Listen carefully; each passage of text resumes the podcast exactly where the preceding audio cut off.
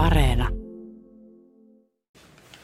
Sali Leskinen, nyt tosiaan kun Eksote hautautuu ja alkaa nämä uudet hyvinvointialueet, niin mitkä näet täällä Etelä-Karjalan alueella suurimmaksi haasteeksi? No kyllä täällä Etelä-Karjalan hyvinvointialueella suurimmat haasteet on oikeastaan samat kuin kansallisesti. Eli lähdetään voimakkaasta alirahoitustilanteesta, eli näiden palveluiden järjestäminen tulee olemaan äärimmäisen hankalaa siitä rahoitustasosta, josta lähdetään liikkeelle. Laskennallisesti Etelä-Karjalassa näyttäisi, että me ollaan noin 25-26-30 miljoonaa alijäämäisessä tilanteessa, riippuen nyt ihan siitä, että miten nämä hoitotyön palkkaneuvottelut sitten vielä päätyvät.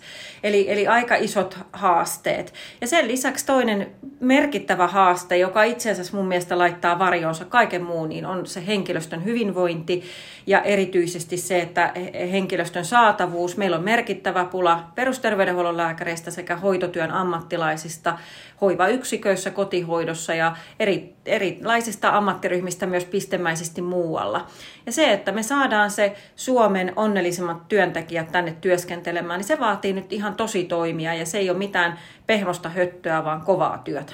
No, tuossa oli todella isot ongelmat, edes tuntuu ehkä jopa vähän toivottomalta, mistä alo- aloittaa, mutta varmasti se työntekijätarve joka sektorilla on se tärkein. Niin minkälainen resepti sinulla on siihen? Mä olen sillä lailla tähän mennessä urallani oppinut, että, että viisaus ei asu minussa, mutta korvat ovat käytettävissä, eli ihmisten kuuntelu. Mä ajattelen se, että perustehtävää tekevät henkilöt yleensä tietävät, miten se olisi järkevämpi tehdä. He myös yleensä huomaavat niitä kohtia, joissa on vältettävissä tuplatyö tai hukkatyö, ja, ja tavallaan näiden vihjeiden kerääminen. Mä ajattelen, että lähiesimiesten ja, ja strategisen johdon tehtäväksi jää sitten organisaatio organisoida tätä, tämän tyyppistä työtä, joka sieltä perustehtävää ääreltä meille sanotetaan, ja sen lisäksi sitten tavallaan saada ihmiset toimimaan yhteen suuntaan niiden kärkien osalta, mitä ollaan valittu pelikentälle sitten kullekin vuodelle. Mutta kyllä kuuntelu on johtajan paras taito, ja, ja tätä aion täälläkin harjoittaa. No onko Etelä-Karjalassa tehty sitten todella jotain pieleen, koska täällä on sairaspoissaoloja ollut enemmän kuin keskimäärin muualla, täältä lähdetään pois helpommin, niin mitä täällä on mielestäsi tehty sitten niin pieleen? No mä itse asiassa tässä kyllä sanon, että mitään erityistä ei ole tehty pieleen. Mä ajattelin, että tässä on nimenomaan kysyä, kysyä eh, niin työn murroksesta sote-alalla. Jos nyt otetaan vaikka meidän isoin ammattiryhmä, eli hoitotyöntekijät, joita on tulevalla hyvinvointialueella yli 3300. Yli 63 prosenttia meidän työntekijöistä on hoitotyöntekijöitä. Ja, ja kyllä siellä on odotukset sille, että heitä johdetaan asiantuntijoina, ei työpareina. Eli meidän on siirryttävä semmoisesta Taylorismin aikakaudesta kyllä siihen, että me ollaan asiantuntijaorganisaatioissa ihmisten työntekijöiden autonomiaa ja sitä osaamista pitää arvostaa ja antaa sille tilaa. Ja luottaa, että sitä kautta itse asiassa työ tulee sekä oikein tehdyksi että parhaalla mahdollisella tavalla vaikuttavuuden kannalta. Mutta erikseen nostan kyllä silti vielä tämän vaikuttavuuden, joka tulee olemaan tämän rahoitusmekanismin yksi tärkeimpiä avaimia. Että kyllä tuolla mun esityksessäni on myöskin se, että meillä olisi vaikuttavuus- ja tietojohtaja, joka nimenomaan näitä vaikuttavuuden asioita arvioisi, jotta me saadaan sitten sinne näistä tiedoista, joita rivistä saadaan, niin, niin tuota, asiat järjestymään siinä järjestyksessä, mikä on kaikista tärkeintä tehdä ensin. No mikä sinun mielestä on se kaikkein tärkein asia ensin? Miten saadaan ihmiset pysymään töissä? No siihen varmaan täytyy tosiaan tehdä semmoinen niin työhyvinvointiohjelma, joka on henkilöstön itsensä sanoittama. Itse asiassa viime viikolla yksi pääluottamusmiehistä sanoi, että nyt ei riitä ohjelma, jolla taataan ihmisten jaksaminen. Nyt tarvitaan ohjelma, jolla palautetaan ihmisten työilo. Hmm. Ja paremmin sitä ei voi sanottaa. Eli nyt tavallaan täytyy kysyä riittävän tarkasti, mikä sinun työssäsi tekisi työiloa sinulle. Ja, ja tuota, varmaan aloitetaan myös siitä, että tehdään organisaatiokulttuurin lähtötilanne selvitys, jossa voidaan sitten tunnistaa niitä vahvuuksia, joita meillä on, ja oikeasti tarttua neutraalisti ilman, että kenenkään tarvii ajatella, että onko jotain tehty väärin, niin niihin asioihin, jotka on tällä hetkellä heikosti. Ja kyllä mä itse ajattelen, että meidän täytyy lähteä ponnistelemaan sellaista ympäristöä kohden, että me ollaan vaikkapa neljän tai viiden vuoden kuluttua sellaisessa tilanteessa, että voitaisiin lähteä vaikka Great Place to Work arviointiin mukaan ja pärjätä siinä. Että kyllä mä näkisin tämän hyvinvointialueen aika mahtavassa etulyöntiasemassa, jos me osallistuttaisiin muutaman vuoden päästä siihen arvioon ja pärjättäisiin siinä. kyllä tänne varmasti on myös muuttovoimaa silloin, jos me onnistutaan tässä. No nythän tiedetään, että lakon uhka on päällä ja, ja rahasta puhutaan paljon, mutta raha ei ole se ainoa asia, jolla työtyytyväisyyttä lisätään.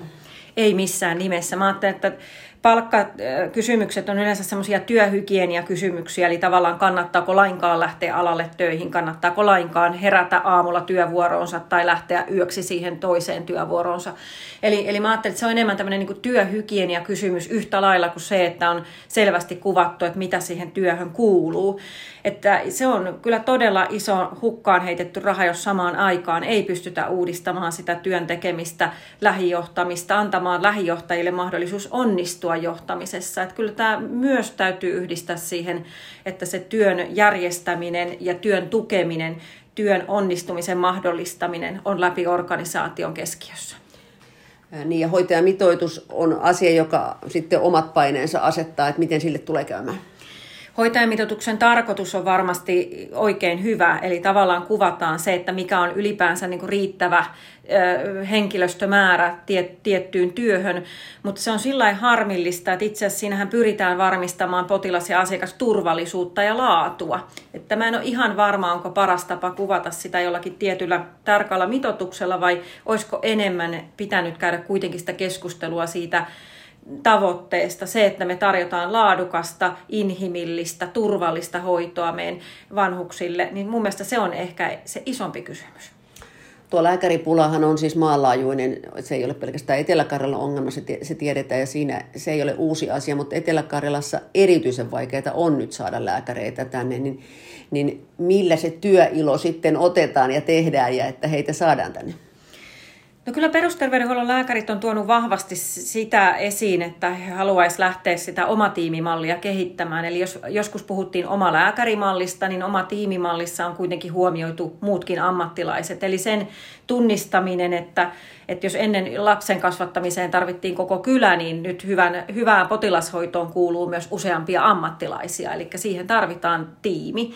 Ja, ja totta kai niitä tiimejä on erittäin vaikea perustaa, jos lähtötaso, lähtötasolla puuttuu kaksi kolmannesta lääkäreistä. Eli kyllä meidän pitää lähteä tekemään sellainen rekrytointikampanja, johon sisältyy myöskin se, että me perehdytetään hyvin ja ne työolot tavallaan ei laiteta sinne rattaisiin yhtä lääkäriä kulumaan loppuun, kun työmäärä on liian, liian suuri, vaan nyt meidän pitäisi jonkinlainen massarekrytointi tehdä ja onnistua siinä. Ja onneksi näillä meidän tämän alueen lääkäreillä on tästä kyllä ihan omiakin ajatuksia, he ovat hyvin aktiivisia myös siinä, että miten saataisiin rekrytoitua, mutta meidän pitää koko organisaationa tukea siinä onnistumista. Ja kyllä sielläkin se työautonomia, se, että se työn sisältöön ei sisälly, sellaista häiriökysyntää ja muuta, niin on sellainen, joka on ollut tosi monesti esillä näissä keskusteluissa perusterveydenhuollon lääkäreiden kanssa. Eli liputa tämän oma lääkärikokeilun puolesta. Kyllä, nimenomaan oma tiimimallina, niin mä ajattelen, että se on sellaista, mikä kuitenkin työntekijöiden oma käsitys tuntuisi olevan laajemmin, että se on oikea malli, jota pitää edistää. Se takaa hoidon jatkuvuutta ja merkityksellisiä potilassuhteita. Että ei saa lainkaan väheksyä sitä, että lääkärillä syntyy myös ajan kanssa sellaisia potilassuhteita, jotka on pitkäkestoisia ja auttaa molempia sekä potilasta että lääkäriä niin pysymään kartalla siitä, että missä mennään, mikä on vikana.